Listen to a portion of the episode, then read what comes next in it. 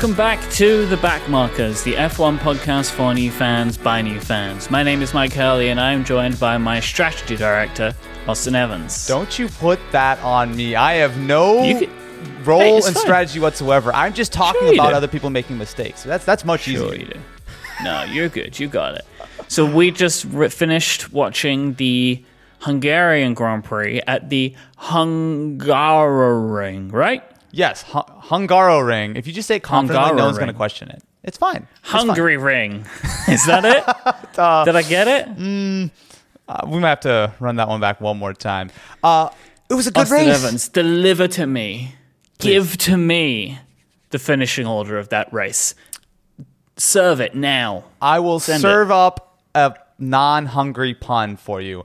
So, uh, finishing order uh, podium was exactly the same as last week. Mm-hmm. Surprisingly enough, we had Max coming in at P1, and we had Lewis and George P2 Yep. and P3 finishing out that podium. Something I don't think a lot of people were guessing a couple weeks ago that we'd have double back-to-back podiums for the Mercedes crew. P4, we've got Carlos Sainz, Perez P5, Leclerc P6, Norris P7, Alonso P8, Ocon P9, and Seb Vettel barely pulling in that last point at P10. I don't know, like, I will tell you that throughout that entire race, it was not until literally the last lap that I felt confident with that finishing order. Nothing felt mm-hmm. like it was going to go as planned between strategy, between pit stops, between people having wildly different pace, between completely different tire strategies. It was super spicy. And we had that rain just kind of looming around the track the entire time. So I was thinking this, and then was pre- felt pretty satisfied when Martin Brundle said it. What we have seen today is when all three teams are competitive. Yes. That's what it looks like. When you if you have six drivers that can all legitimately race within podium position, it becomes impossible to understand what is going to happen. And there were many parts in this race from, I think, kind of like after the first quarter, where it was like, it is impossible to try and work out where every time someone comes into a pit, are they now going to win the race?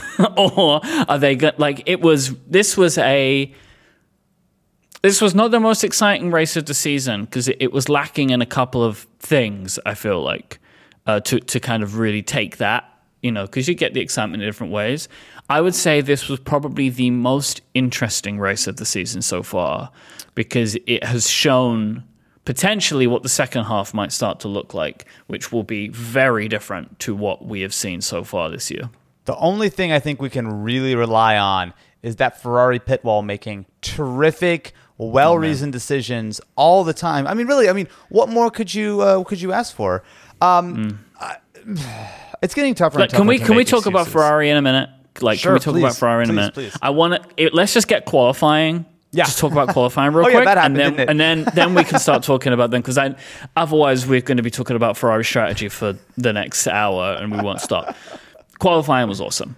Qualifying was super good just in general. It was one of those really weird, really like honestly, there was, I think, more of that quote unquote excitement for me mm. in qualifying than there was in the race. So, like, Max losing power, right? And then that was that moment where it was like, whoa, now what's going to happen? Which I was kind of hoping for in this race that Yeah. maybe there was going to be something that happened to Max where it was in contention. Not necessarily that he lost, but like if that rain would have come and then, you know, Lewis would have started getting closer and closer to him at the end, you know, like that, that kind of like tension at the end Yeah. uh, which we had in qualifying because you know you just assumed Max was going to nail it, and then if his car just stop working, and Yeah. then George just out of nowhere. That was one of the most exhilarating moments I've experienced watching the sport, p- purely because a lot of things in Formula One you can see are going to happen unless they're accidents, right?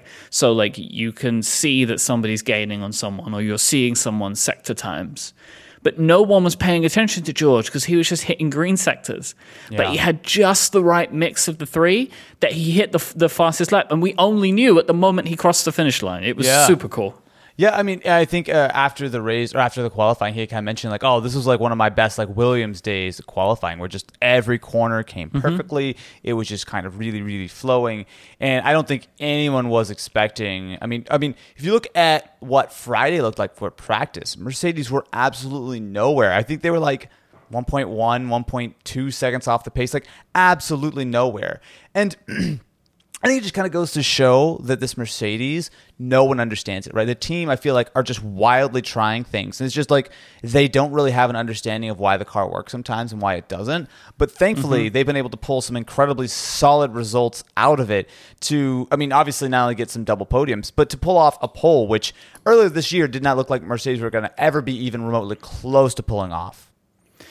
This weekend in general, so we spoke about qualifying. Perez is out in Q2 as well. I don't know what's happened to Sergio. Last few weeks of Sergio have been bad, and I don't. I it seems like there's no real reason like that anyone has been a- at least that Red Bull have been able to Yeah. talk about. It just seems like something's going on with Sergio. it's less than ideal, but it's like one of those things where I believe in momentum, right? Like I think you as a driver mentally you you have Yes. momentum, right? And I think once that starts to slip away from you a little bit, it's easy for a little mistake to become a bigger mistake. shook. And yeah, exactly. And you lose a little, you know, a hundredth here and a hundredth there, whatever. But that does start to add up as you don't quite have the confidence that you expect. Yeah, I think that was something that we were really seeing with Carlos um, for a few races this year, right? Where like he was losing the car, losing the car, and then was also then not putting in what we would have expected him to do. And I think that that was partly due to a lack of confidence, his confidence being shook by whatever, right? Mm-hmm. Whether it's the car or his own performance or whatever it is. Yeah. Um, So, okay, are Mercedes back? Well, obviously, we're going into the summer break, so there's Mm-hmm. a three week gap, I believe, until the yeah, next race. there or thereabouts. So this is always a time for everyone to kind of regroup, figure out what's working, figure out what's not. George to go and lift some weights and I don't know, go get fit or something. But the other thing that I think is interesting to think about is how close in some ways the the top three teams are, but also in other ways, this race I think very much kind of emphasized Mercedes. I don't want to say that they've just been lucky, but when you look at the top three teams, Mercedes have had excellent reliability, a lot of mm-hmm. very good fortune in races, a lot of good mm-hmm. sort of strategy calls. I'm not saying that they're just lucky because again, I think you also make a lot of your own luck. But if you had a luckometer, Mercedes are pretty far on the end of that, which I think has helped to flatter them throughout the entire Yep. season. My challenge to you there is I agree that that has been the case so far this season. I don't think that was the case this weekend. I don't think luck was a component. I think it was a smaller component, right? Because obviously, with all the strategy stuff, I mean, Lewis did not. I mean, he was not expected to come up and cruise up and and pull in P two at the end, right? No, I but think- he did, and it, and it wasn't because anything bad happened. Yeah. No cars went off. No Strategy cars went them. out. Yep. Like they had strategy, and the car, their car, performed better on the tires than Ferrari could handle. Yeah. For something was going on with Ferrari this weekend where that medium was reacting for them like a soft tire, which led to I think they were not expecting to two stop this race. But they had to two stop this race, uh, and I think that was kind of across the board that that ended up being a bit weird. But Yeah. you know, they started on the medium. They were not expecting to have to go on another set of mediums. I would assume. I, you, you, I think you're 100% correct because they started. So remember, at the beginning of the race, George was on soft and the Ferraris are on mm-hmm. mediums, right? So you'd expect them to kind of extend that stint. But all of them came in around that same time. The medium was not working well for them. And the problem was the hard wasn't working for anyone all race. So essentially, everyone who landed on that hard pretty much started suffering. And I think Ferrari just got completely caught out by the pace of their tire chewing abilities on that vehicle. Whereas Mercedes, on the flip side, like has generally been one of their strong suits this year, has been fairly kind to the tires and were able to get pretty good sort of stunt out of it. I was really surprised, even toward the end of the race, Lewis was really, really quick on the exact Yeah. same tire with that was roughly the same age as like say like Leclerc and Leclerc did nothing with it like I don't know if he was Mm-hmm. just dejected or what but like uh, that Mercedes came alive that last 15 20 laps or so If he And- had another 10, 15 laps, which I know, of course, like you just keep extending the race forever and someone's Yeah. going to overtake someone, but that was what it was. He was taking a second a lap out of everybody else, which was. I'm, I mean, it's just it's different, right? That's what I'm saying. That kind of performance we have not seen from them, mm-hmm. and it goes back to the reason I mentioned this. George got a legitimate pole position. Yes. and yeah, Max went out, sure, right, but the Ferraris were in there and they were hitting as fast pretty much as Max would have got anyway. Yep. You know, maybe if Max would have been able to pull in a, a lap, he probably would have gone a pole and George probably would have been second. You would naturally assume. But my, my what I'm getting at is Mercedes have had an a great hand dealt to them, and they have been able to take advantage of that with the Yeah. best. Um, with the with the best opportunities available, they've had luck and they've been able to make it work. And as we said, that's part of the race. That's part of being a Formula One team. But this weekend they had pace, and they Yeah. don't usually have that. So Yeah, it was just it was it, it was obviously interesting to me to see that occurring. Yeah, yeah, yeah. Well, it's I think sort of what we were talking about last week, and that obviously Ferrari's strategy has been a huge thorn in their side and reliability. Especially we had Val- Valtteri go out at the end of the race again, another Ferrari power unit. Although I guess to be fair, the Red Bulls both took new power units this race, but at least they're inside their allocation, whereas pretty much all the Ferrari power teams are all hitting penalties pretty much every time they need to swap at this point. Because it was Zhou Guanyu last race, right? I believe so. Yeah, it was one of the Alphas last race, and it was Valtteri this race. Um, I believe actually he was the only person who didn't finish the race, right? Yeah, he was the only DNF. Everyone actually finished on the road other than that.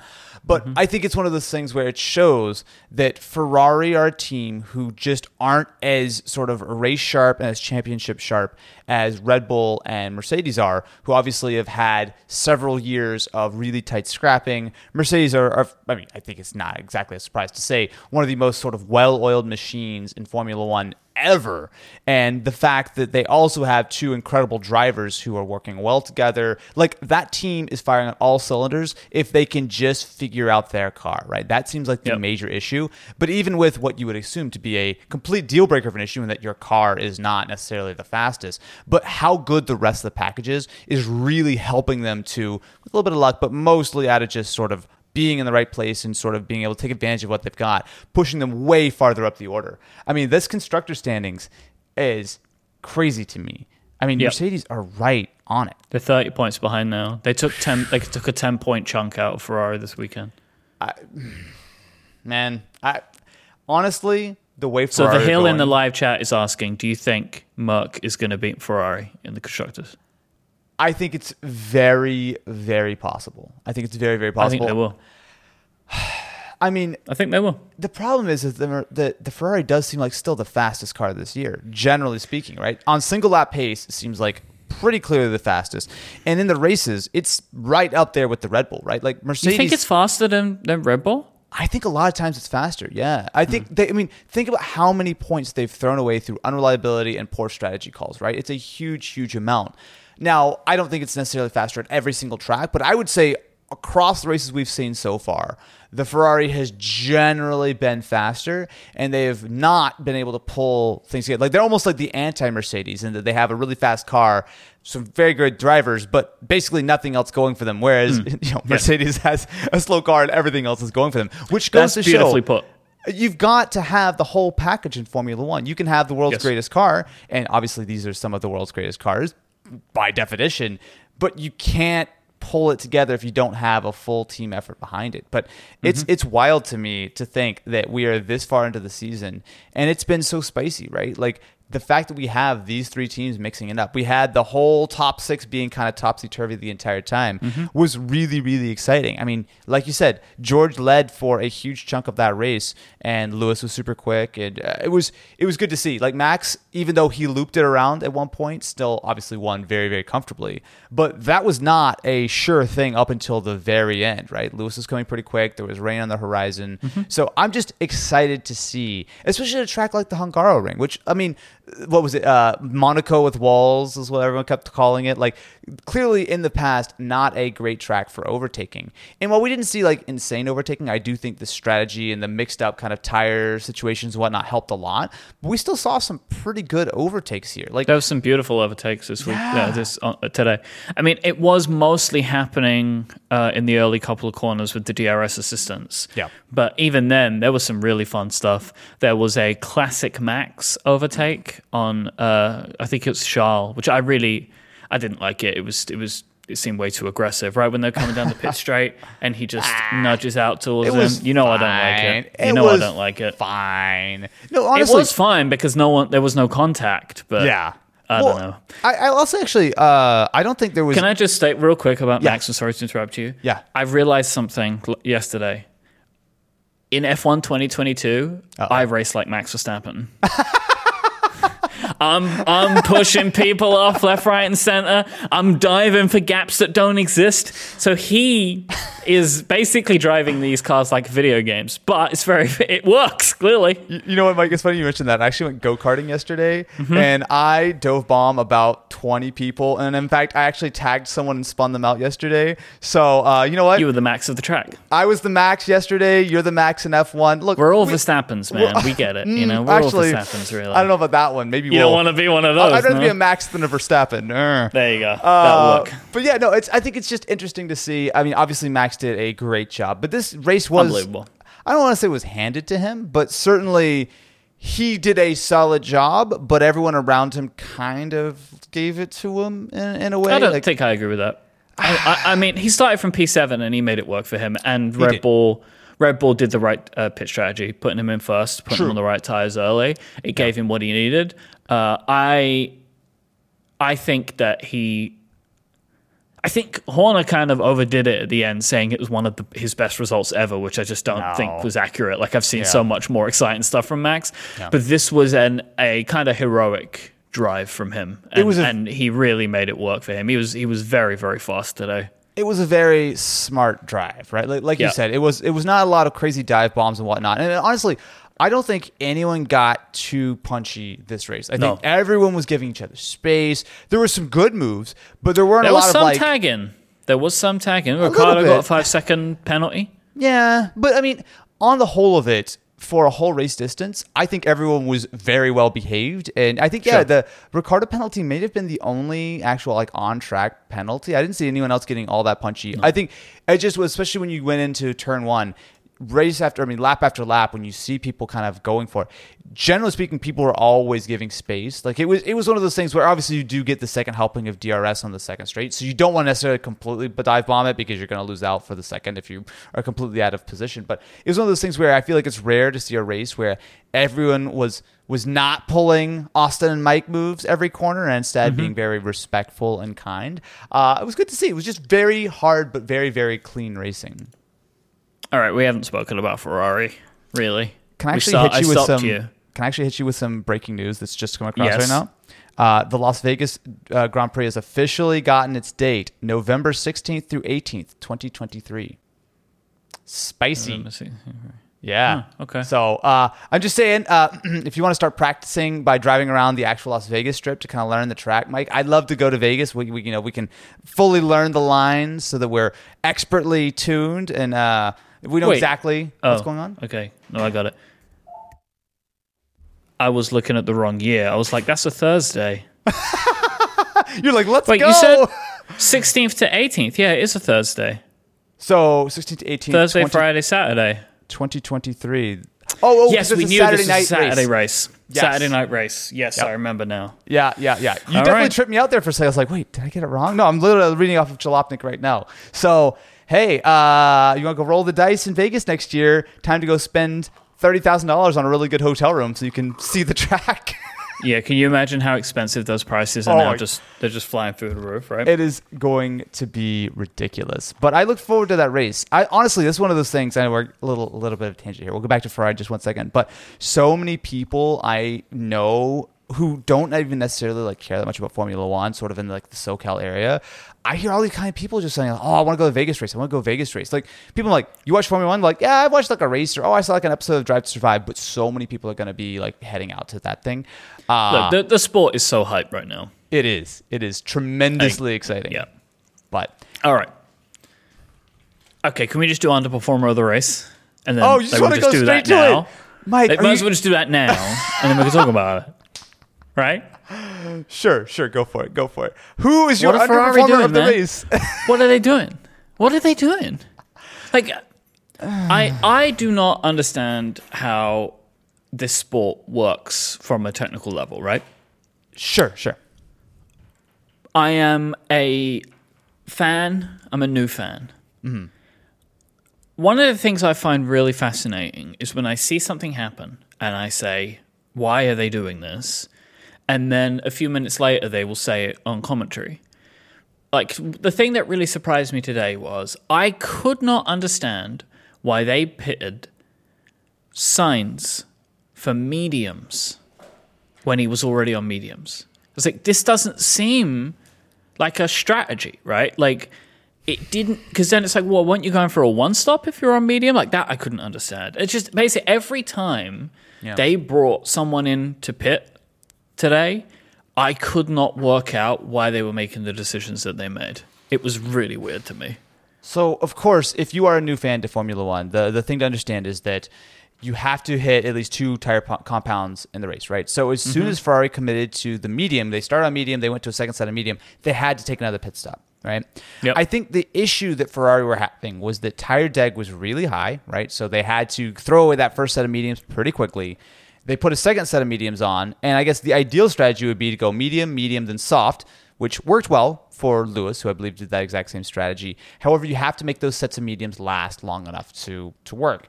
And the mm-hmm. problem was is that Ferrari weren't seeing that. So instead, the only other option, because you can't just run mediums the whole race, would be to put on the hard, or I guess to take three mediums, but that would be silly, although almost better than what they ended up doing. But you And can't think- do that, right? You uh, mediums, as you would said. have to do no, no, three mediums. Sorry, three mediums, then a soft to get all the way to the end. Which, uh. At one point, I did think they were going to do that with Carlos. Like, actually- genuinely, I thought they were going to go for that. they almost could have done it, but then the issue there is that because they didn't want to do that, they didn't think that was a good move. They put the hards on, but the hards just went nowhere, right? And I think Yep. it wasn't a surprise. No one expected the hards to be good. I believe Pirelli were even saying like, "Hey, the weather, you know, they're not going to fire up. Like, we don't really think the hards are going to be the move." So no one really thought that hards were smart, but I think Ferrari probably got caught out by the fact that the mediums were not holding up. They With the did not. decisions that they made at the times that they were making them, with what the car was doing, all they could have done with uh, Leclerc was to put him on the hard tire, right? I Yeah. understand why they did it, but at the same time, we knew at that point the hard tire was bad. Like this is what I mean. Like if if it Yeah. was reversed, you know, I, th- I think it was Carlos that pit first, and they put a set of mediums on, and I was like, why don't you go to hards here because it's twenty laps in, right? Because we didn't know then. Yeah. But they put on mediums, which was a surprise to me. And then when we knew the hards weren't working from the other teams that had them, they put them on Leclerc. Yeah. It's like it was just like I, f- I felt like I could not get my head around what they were trying to achieve today, and it ended up kind of being pretty embarrassing for them. I think. Oh, absolutely. Again. Absolutely. I mean, I think the only, with of course the benefit of hindsight, I think the only way they could have potentially made that work if they really were not able to eke out any more of the mediums was to three stop it. Medium, soft, medium, medium, or something. Like I think they would have had to do something like that because clearly those hards went nowhere. But the problem was was that toward the end of the race, maybe they just weren't pushing or whatever. But even when they both bolted on a set of softs, neither Carlos nor Charles really went anywhere. So I I just don't fully understand what was going on, but uh, clearly, I think to, to me at least, I think the very clear issue here was that Ferrari way overestimated the amount of sort of tire deg that they would have on those mediums, and as soon as that was done, they didn't have a solid backup strategy for it. I mean, they could have even started on the softs like like uh, George did, if potentially, but like I just think they misjudged that, and from that point especially because the undercut is so powerful at the Hungaroring. They just were along for the ride, and that is never the way you want to be when you're trying to drive strategy. Is just being like, oh well, oh, mm, grab those tires, I guess. It's just it's Yeah, super unfortunate. bad. Like. I don't know. I don't know. It's it's ridiculous. But I think it's one of those things where it's easy for us, sort of as as, as the back markers, to, to to criticize. But also it's one of those things where it's I always want to give, you know, it's it's difficult, benefit of the doubt, blah blah blah. But when this is consistently happening, Yes. race after race, and you see a championship which has been I don't want to say quite thrown away, but I mean clearly Ferrari are out of it at this point, right? Like I mean, I think it's easy enough to say that short of something spectacularly going wrong with Red Bull, Ferrari have lost the 2022 championship. Yeah. Uh, both driver and uh, constructor. I don't Yeah. think anyone will catch up constructor wise. I mean, something terrible could happen to Max, right, in a bunch of races, which could change things. But I don't. I actually don't even know if it would be really possible anymore. Yeah. Um, this is the thing of like I know what you're saying. I would give him benefit of the doubt, but like my my kind of point on that is one, I was questioning it at the time, so like I mean, what the hell do I know? And I Yeah. couldn't understand it. Yeah. Uh, two, it didn't work at all, anything that they were doing. And three, this has been maybe the third race in a row that we've been able to sit here and say, what is going on with Ferrari? You've seen that Chain Bear video, right? Yeah, I saw he was tweeting during the race like, "Do I have to make another one of the videos?" like, I really recommend it. It people people should check out Chain Bear anyway on YouTube. Yes. Uh, a really really great Formula One com- like comment. Would you say comment? Not commentator. What would you f- call? cre- content creator. Um, yeah, content creator. yeah, yeah. He makes me. great videos on Formula One in general. Not only like he doesn't necessarily do like sort of like every race recaps always, lots of but explainer videos, which I find really helpful. Yeah, and I think his content is very well suited to a newer fan who is not, you know, completely familiar with a lot of things. In fact, he has a lot of slightly older videos that still do really well, like what is DRS and that kind of stuff. Highly Yeah. recommend Chain Bear. But yeah, it's it's just you just I- I keep coming back to the idea that after the last couple of years, and specifically after last year, Red Bull and Mercedes are just better teams right now, right? And Ferrari, mm-hmm. this is not like a new thing that Ferrari like have been like they challenged, you know, a few years ago with Seb. Like they were up there, they had an incredibly fast car, and again, it was strategy and maybe a little bit of issues on Seb's part, but like Ferrari as a team are not as well oiled of a machine, right? Like there's just chaos. I, I don't fully understand what's going on, but like they're just not operating as a team on the same kind of level. And it, it's one of those things where Ferrari gets a lot of flack because, you know, it's a different way they run the team compared to pretty much everywhere else. There's always been a lot of pressure at Ferrari. There's always been a lot of like, you know, you know like uh, I think it's going to be very unlikely at this point that Binotto is going to keep his job by the end of this year, right? I mean, I think there's always constant pressure like, hey, if we're not winning and we're not completely dominating, then you're fired and we're going to keep sort of like churning through sort of staff. I mean, I remember there were big rumors that he was out going to be out last year. Yeah. Yeah. And I think they gave him some more time, which seemed like the right call. But I mean, I think at this point, it's just like something is not working. And it is not like they're building a terrific car. The drivers are doing a good job. It's just a matter of reliability. And it's a, definitely an issue of strategy, especially lately. I mean, they've thrown away, I mean, what, three, four great finishes at this point through like issues like Monaco and here. It's just like, Mm-hmm. Everyone has problems. Everyone makes the wrong strategy call sometimes. But Ferrari are almost it's almost easier to bet that they're going to make the mistake versus make the right call. And that is not the way you could ever win a championship. Much less Yep. that's the way you end up uh, behind Mercedes, which is a car that is a second slower a lap at some courses. Not anymore, baby. Well, hmm. yeah, the, thankfully. I'm surprised they pulled that out though. Like I don't know if you saw the practice stuff, but man, they were mm-hmm. nowhere. Like it's I don't know what I don't know what they do, but I feel like Mercedes keep doing these experiments. They keep being so far off during free practice, and then out of nowhere, they're like, "Oh, by the way, yeah, we just fixed it. Oh, we just tried a bunch of stuff. I have no idea what's going on, but uh, it works now. Sweet. They try. There's. It seems that you know they are throwing more hail marys. Yeah. Um, than other teams, right? Because they they're having problems that other teams aren't having still. So they seem to throw a lot of stuff during the practices. I reckon they're driving different configurations in multiple ones, and then they pick the parts that work best and put them in for qualifying. Yeah. Which is why we keep hearing, you know, the driver like this is the worst it's been. Like George is saying like this is the worst it's been, and then he then he was pole and then came third, and we got another double Mercedes podium. Like, Yeah. they they are still struggling, but they are struggling way differently to 10, lap, 10 races ago. Yeah. Before we go on to the the official awards, I guess the rest of the awards for the race, was there anything else? Because I feel like this is one of those races that because there was so much action up at the front, that there was not a lot of, of attention paid to the midfield. But I mean, uh, uh, Lando was the only non Yep. Ferrari, Red Bull, and Mercedes to not get lapped. Um, had a very solid race. I mean, he started P. Was it four or five? He started I think it was four. yeah, yeah. Like he had a really, really great quality, mm-hmm. but uh, clearly didn't have the pace of the of the faster cars. And I think generally, like in most races, you know, there would have been you know some unreliability or some crashes or whatever that would probably help to promote him a little bit. But I think he had a very lonely race, completely by himself the whole time. But I think it's it's worth a shout out to Lando. Was there anyone else in that kind of midfield that maybe weren't like the the favorite backmarker of the race or anything like that? But was there any other kind of action on track, sort of in that midfield, that jumped out to you? I enjoyed Alonso's race today.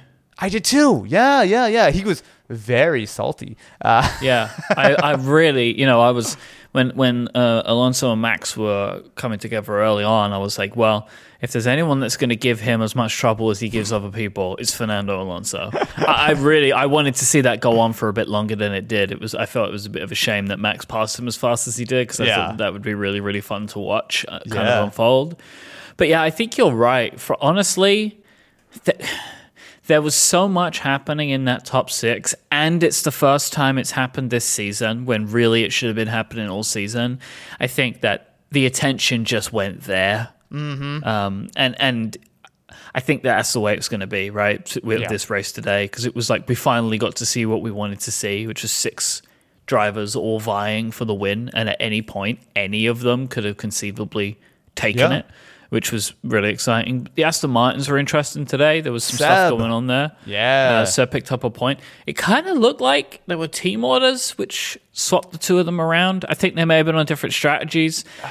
Seb got past Stroll in what looked like way too easy in the last few laps. I don't know what was going on there. I, I don't fully understand. Again, I, I don't think a lot of that was really being focused on by the broadcast. But yeah, there's definitely some stuff that was going on. But Seb pulled off some good moves. I think that that was that was good. Uh, also, uh, Danny Rick passing two cars in one and a half corners was terrific. Oh, it was beautiful. I Oh, was it like beautiful. so excited, and then immediately he gets a penalty and throws it away. I was just like, He smashed on. into Stroll, right?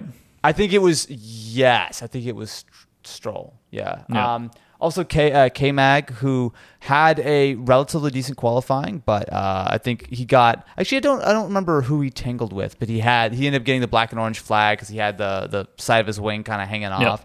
Uh, he ended up all the way down in 16th. There were two of those today. Uh, Magnussen was one, and somebody else got the black and orange flag for the wing. Uh, it was kind of in the first few laps, I think, but I don't remember who it was now. It was it was one of those things where like it felt like it was relatively exciting again on a track that there's typically not a lot of overtaking on. Um, also, I do think it's worth mentioning that uh, the Williams is, are still absolutely nowhere. I think uh, we had those like few races toward the beginning of the season. In fact, Williams and Haas, I think both are sort of like. You know, like you see these flashes of like, oh, something's gonna happen, something's gonna happen. But especially the Williams, they feel like they are just like anchored to the back of the field, which They're the only team in single digits on points. they have three Yeah. points. Uh, then it goes to Aston at 20, Alpha Tauri at 27, Haas 34, Alpha at 51. Yeah, it's it's it's rough. I think actually, you know what? The other thing that is a bit of an underperformer, even though it's not necessarily my official. Just to be clear, I've got another underperformer of the race.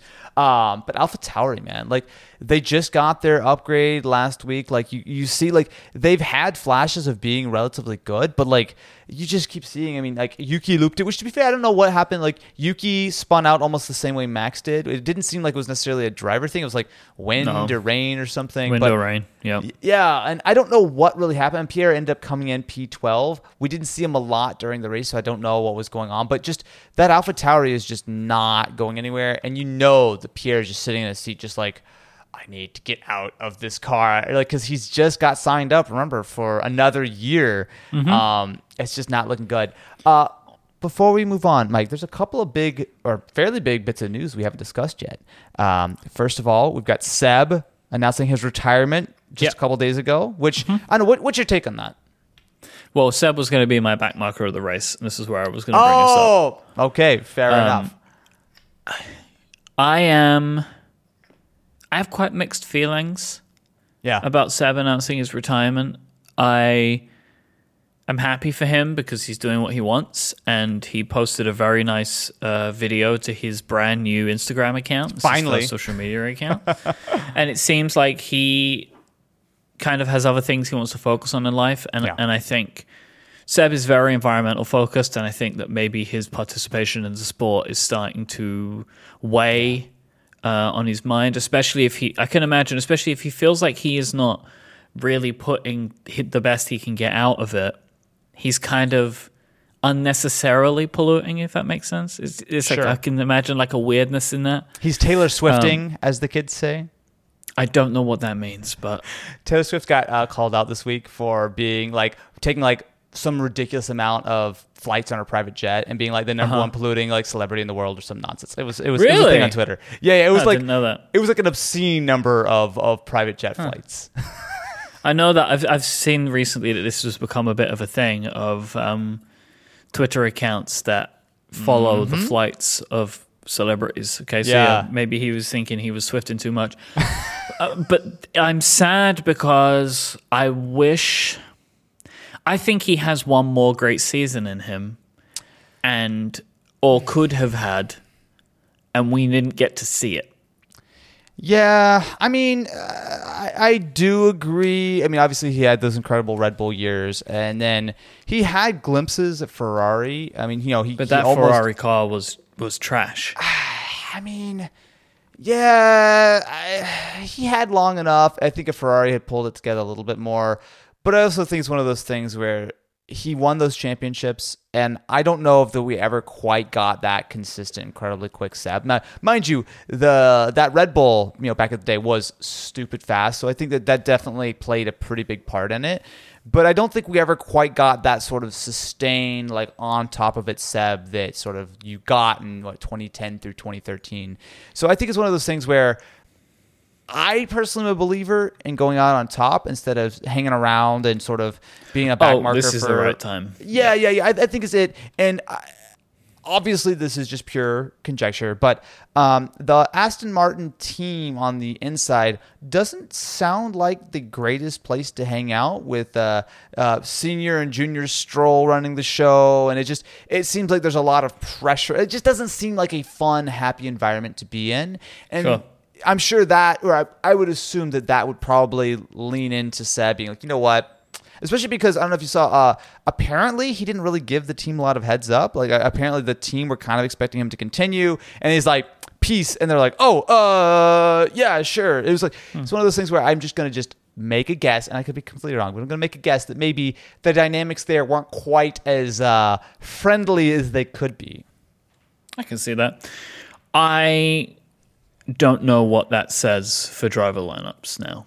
This is we are. I, I guess this is the beginning of silly season. We are going into the summer break. This is if you're again if you're new. Silly season is the phrase given to when a lot of driver moves start to begin between teams leaving, new people coming in, drivers not getting their contracts extended. It tends to start around now during the summer break. Last year was obscenely wild. This year will not be uh, because a lot of drivers have already had their contracts extended. But last year there were huge amounts of dominoes to fall, which started with Mercedes Yep. and wh- who was going to be the Mercedes driver, and then what would that do for Bottas, for Williams, etc. Like that was gonna that was really exciting. This year, prior to silly season beginning, a bunch of people have already announced their re-signing. Right, you've got Perez has re-signed. Uh, you mentioned you um, Gasly has re-signed. Lando has already signed up for a thousand years at McLaren. uh, and so we're getting to that period, and seems like the general consensus right now, before uh, Vettel, was Latifi won't resign, uh, which we've been talking about. Uh, so who's going to go in at Williams? And uh, there is still a big question mark around Daniel Ricciardo. People are not convinced that he will, but we. I doubt that anything will be announced for that during the summer. If that is going to be the case, I reckon that would probably be a decision made towards the end of the year. Yeah, yeah. So to to me, I feel like the the Latifi seat and obviously the Seb seat are the real sort of prizes right now. Um, Latifi has, I- I think it's fair to say, had his run. I don't think he's a terrible driver, but I just don't think that he is. While that Williams is bad, I don't think he is doing any. He's he's not pulling anything out of that Williams that I think another driver such as Oscar Piastri, who I think is if he does not get one of these two seats, I am going to be shocked. Like I think mm-hmm. Piastri has come in with an incredible CV. You know, he was, you know, I think it was he was one of the lower formulas plus F3 plus F2 champions back to back to back. Um, and he's been on the sidelines this season. Uh, I believe he's a reserve driver for Alpine, although the the rumors that his contract is basically Alpine has to give him a seat, otherwise he can just do whatever he wants. So because Alpine is full right now, they don't think they can really place him anywhere. So Wouldn't he be? I heard he'd be alone though. So I think that's the problem. I think they would if he went him. to somewhere, then he would be loaned out to them. That I think that was a concern that Williams were having. Yeah. Which is much what has happened with Alex Albon. Um, I don't know exactly, obviously, what Mm-hmm. And those contracts look like. Uh, yeah, yeah, yeah, yeah. It's one of those things where I don't care what happens. He just needs to get a seat Mm-hmm. on the grid, but that still leaves very likely at least one extra seat up for grabs. I, I know we've talked about this a lot, sort of off camera. I don't necessarily think that Danny Rick, while he's had a fairly poor season, I don't think his seat is in all that much jeopardy because the way it sounds, the option for him to continue is with him, not with McLaren. Unless he does something outrageously stupid, I think McLaren's going to have to honor his contract, or, as always is the case with F1, give him a fat pile of money to go away. There's which- always ways out, Austin. The teams always- always have a back door. but I think it's a lot less. Like it's not. I think it's gonna be a little bit more difficult. Like I think if Danny Rick Sure. wants to continue, I think he will be able to continue at McLaren unless he does something really, really wrong. Because the other side is who would McLaren pick to replace him, right? Like I don't think there's a really clear, obvious answer. So to me. It's really that Aston seat and probably the Williams seat. Those are the ones that are really going to be at play. I would be surprised if Piastri landed at Aston Martin. If yeah. what I have understood is true, which was that it would be a loan from Alpine because he is contracted with Alpine. Because I can't imagine that working for Aston Yeah. because then they could just withdraw him. Like Aston is trying to build a foundation for future, right? Yeah. Whether we imagine they can do it when they fifty percent of their seat is locked in, no matter how that person performs, right? Um, Williams, on the other hand, I guess will take whatever they can get, especially if it's Yeah. someone who is prob who is potentially future champion class, right? Yeah. Even though I'll say still not doing very well for Hurley Motorsport. I am going to renew Oscar Piastri's contract as we're approaching the end of the season. Okay. I can't really afford anyone else right now. Ah, but I see. I see. He's not. He's not pulling in the wins that I am. Honestly, you, should, you know, he's know hanging out there in the back quarter, and I'm up in. The, you know, I'm up in the top ten on a Myke, consistent basis. I- I'm sorry to hear that, and I look forward to your continuing insight on if Piastri does Hmm. get a seat, exactly what we can expect of the 2023 season. Uh, but uh, the the intel we're getting right now is Piastri, bit of a tosser, probably doesn't son. deserve a seat. He hasn't got it. He's, you, look, he ain't got it. I've seen it. He just doesn't have it. You know. Yep, yep, yep, yep. So yeah, Oh. uh, that was that was probably the biggest piece of news. I, Yeah. I'm a bit bummed out, but I'm happy for him. I'm I'm very happy that he is not Raikkoning. Did, wait, say it one more time. Did you say Raikkoning. Mm-hmm. All right. I've got okay with Swifting. I don't know about Raikkoning. That doesn't quite have the right tone. to it. Kimi, I think, lost so much Yeah. of his legacy in hanging around too long. You think so? Too I actually long. don't. Yes. Ah. I think he stuck around in Alfa for far too long. I mean, okay, I don't necessarily disagree, but okay, let me pose this to you. Uh, five years from now, what are we going to think back on Seb? Right? Are we going to think about his dominance at Red Bull? Are we going to think about his relatively okay showing at Ferrari? Or are we going to remember that he even landed at Aston? Right? Like to me, it's like I think time is going to make the uh, like uh, clearly. I don't think Seb is going to go down as the greatest of all time. Right? I, I think that No, but he's going to be up. That's what I'm saying. I think he's chosen the right time to go. I, I, I think Yeah. Kimi stuck around for too long, and I think that that uh, upsets the balance a little bit. Yeah, where yeah. you know there, there's I don't know the exact time frames of it, but there's more bad team Kimi than good team Kimi, and I'm kind of happy that Seb has left earlier rather than kind of hanging around, dragging it know. out. I agree. I, and look, this is my bias of only ever seeing Kimi Räikkönen in, in Alfa Romeo. So, yeah, he was mega in the McLaren days. oh, right? I know. Like, I, I know, I'm aware of his history, but Yeah, but you're right. I think Kimi, generally speaking, spent more time underperforming than he did performing at his sort of theoretical best. So yeah, I, I, I understand that. I think you're right. I think Seb is making the right call here, and while it's going to be sad to see him go, it feels like it's the right time. And I think, uh, yeah, you, you, the last thing he wants to do is just be showing up to work and not wanting to do your thing. Like Seb does not need his Aston Martin paycheck. He can go and do something fun. He can go save the world. He can go ban Taylor Swift's jet. Whatever he wants to do, he can go Whatever and live a, a happy, happy life. And I'm sure we'll be hearing a lot from him. It was actually I don't know if you saw. There's a, a nice quote from Lewis talking about how like kind of a lot of his F1 career was kind of lonely, and that Seb was one of those like kind of good sort of friends throughout. Hmm. Because I think they both started 2007, so they've kind of obviously raced together for a very long time. But it was a very nice quote, a very very touching kind of thing of Lewis. they seem close. Uh, yeah, Lewis, as always, being an absolute gentleman and uh, probably the best human being on the uh, on the grid. Uh, who was your favorite backmarker of the race? So while I'm tempted to say Seb, and I was while we were watching the race, I was thinking Seb, but I actually want to give it to Alonso.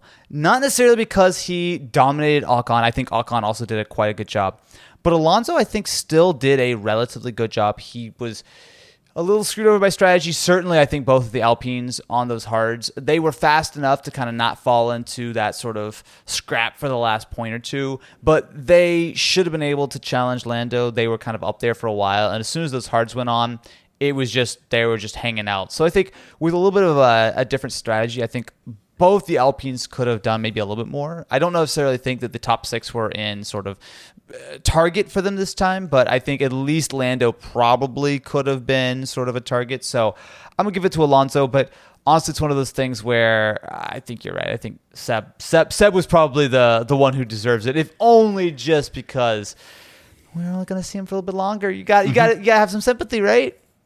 I was seeing some rumors that um, I believe again, who knows about this stuff, that uh, Alpine want to renew Alonso for one year, but he wants two years. Interesting.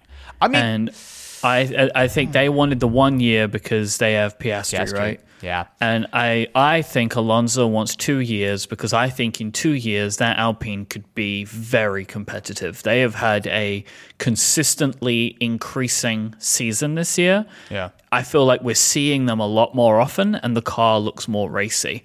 I think I could imagine that he's like, hmm, I might, I might hang on to this for a while. Yeah, you know, I I don't think. I don't think that's unreasonable. I think Alonso is absolutely like sort of deserved a, a two-year contract. I don't think that's a outrageous thing. I don't think Alonso a year from now is going to fall off a cliff. I get it that uh, you know Alpine they want to have their options open. I mean, I think every team wants to have as many options as possible, but I think Alonso has absolutely done everything he can to show that he deserves the seat. You know, I think he gets a lot of crap for uh, being the old man on the grid and everything and all this kind of thing, but it's like uh, he, you know, I feel like one of his go-to lines lately has just been like, "Oh yeah, yeah. Uh, if someone else, uh, yeah, there's young guys who need to come up through the ranks. That absolutely makes sense. There are other seats available. Like, AKA, I'm out here. Like, don't, don't, like, you know, he is doing his job and he's doing an incredible job. So I don't think there's any reason for Alonso to get booted anytime soon. I'd be very happy to see two, three, four more years of Alonso out on the grid, which two years probably what we should expect. But yeah,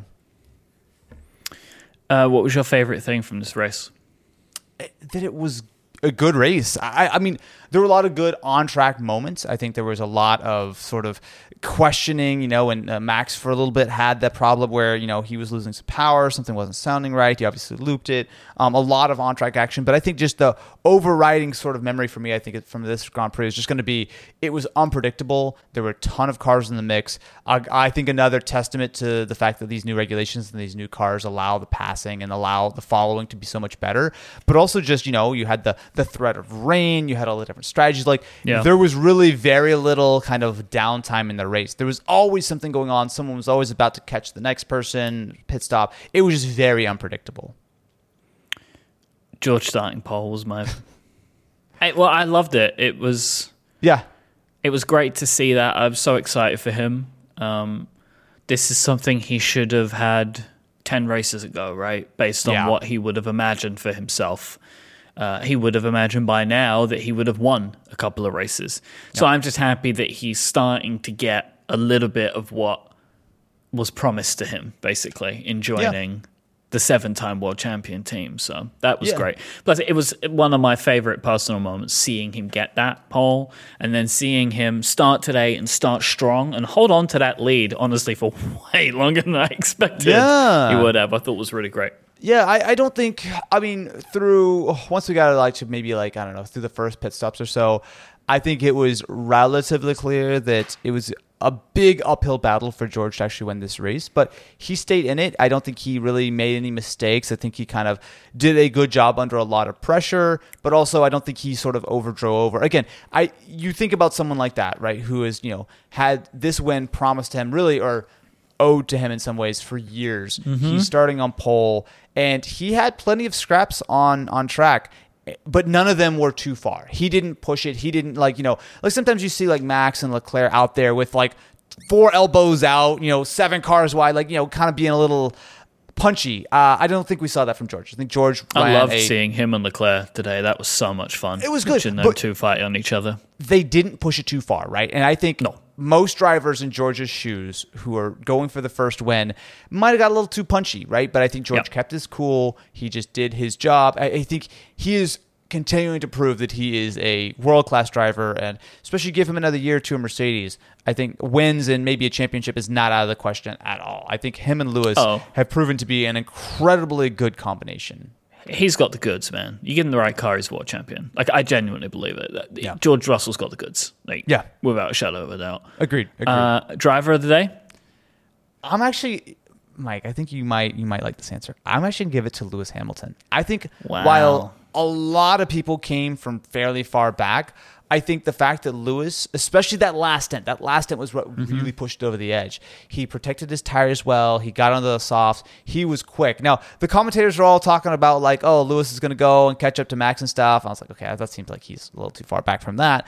But the fact that he was able to come all the way up, he was able to pass. Uh, you know, uh, Carlos. He was able to get past George, and he had real, real pace. I got to give it to him. I, I mean, I think that Mercedes was clearly quick in the race, but that Mercedes was not, in my opinion, did not look as fast as the Red Bull or the uh, Ferrari. And the fact that they got second and third, I think, is a real testament to that team and also a real testament to the drivers. I think George did a great job. I think Max did a terrific job. But for me, this was one of those races where Lewis Hamilton. He Lewised it really, really hard. Hammer time, and it was baby. great, great to watch. How about you? I was Who's really yours? pleased. Before I said, I, I was really pleased that Mercedes didn't give team orders to George and Lewis Yeah. and just let them do it. Because look, neither of them were going to catch to Max. It just wasn't going to happen if things continue. So there was no point. You may as well just let. They're not going to be wild of each other. They're teammates, and they Yep. seem to get on very well. There doesn't seem to be any bitterness there.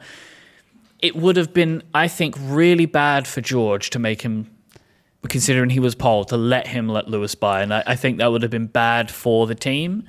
This way, they had a little fight. It was nice. It was simple. And Lewis got his win, and everyone's going to feel better that way. Lewis isn't going to feel like it was handed to him, Yeah. and George isn't going to feel like it was taken away from him. I think that they handled that. That was smart. And that was very smart. I would say Max Verstappen was my driver of the day. Is this the upside down, Myke? Mm-hmm. Are you a Max fan? just- I'm a Lewis fan now. I'm not. No, there's no, there's no fan in here. I'm just. I. You've just been maxing it so drove- hard on the track that you're just you can't help but He- bond. Yeah, it's just we're sympathetic on that. He just drove a fantastic race, start to He did. finish. He Like, did. and and considering he was nursing an issue of some kind at one point, he span at like that. Uh, if any other driver, that would have been the end of their race. You know, they Yeah. ne- wouldn't have recovered from that. But he's just like whatever. He just shrugs it off and keeps going, and then finishes it with a eight second, seven eight second lead. It was really fantastic. But considering the fact that we have to reach a consensus on our driver of the day, I'll let you win, baby, Lewis Oh. Hamilton. I'm gonna say, well, i this is like some character development, Myke. You know, I will say one thing that I think Max deserves a lot of credit for. I don't know of any other driver who spins out but like does perfect 360s and keeps going as often Mm. as Max does. I feel like so many people when you spin, you're into the wall or you're way off the track.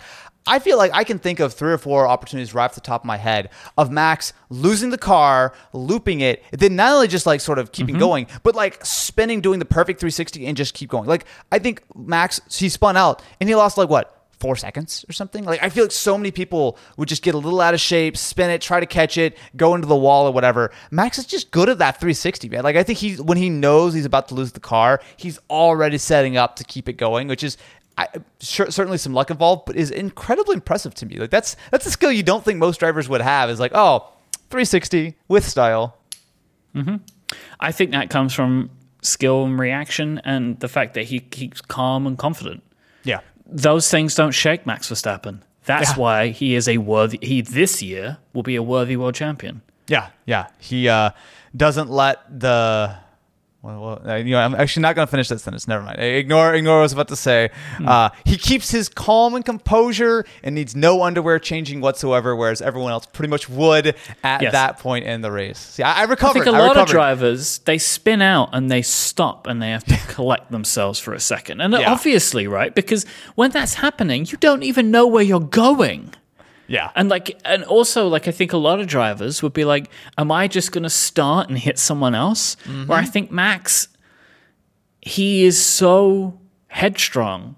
I think for him, it's kind of just like I'm just going to keep going and just see what happens. And Yeah. like, I'm not saying I don't think he's putting people at risk here. It's not what I'm saying, but I think that he doesn't have that in him that makes him hold back. He doesn't mm-hmm. hold back from this kind of stuff, and we see that in his driving constantly. And I think that's what leads to he could take a spin and just keep going because he's Max Verstappen. That's what he does. Yeah. Sherlock in the chat has a great quote. Uh, this is the first time that Max or Lewis, neither of them have qualified in the top six on the grid in over four years, and yet they still got a one-two. that should that should say something about the quality of driver. I mean, obviously, I think I, I feel like we both rate a lot of the current grid really, really highly. But Hmm. uh, man, Max and Lewis are just it's just last year. I cannot tell you how much I want the second half of this season to be Max versus Lewis. I, I, I, I think so. I think I want to see that. I'm a little afraid I to see that it. again, but No, I I've think I agree. I've missed it. Like, and all all of the marketing still wants that too. You know what I Oh, mean? yeah. Everyone wants it. Like, Yep. I desperately want to see the two of them go back at each other. At uh, least for in the one race. half of the I'll season. take one race. I'll take one race where they're super competitive and they're back and forth. I don't need the whole season.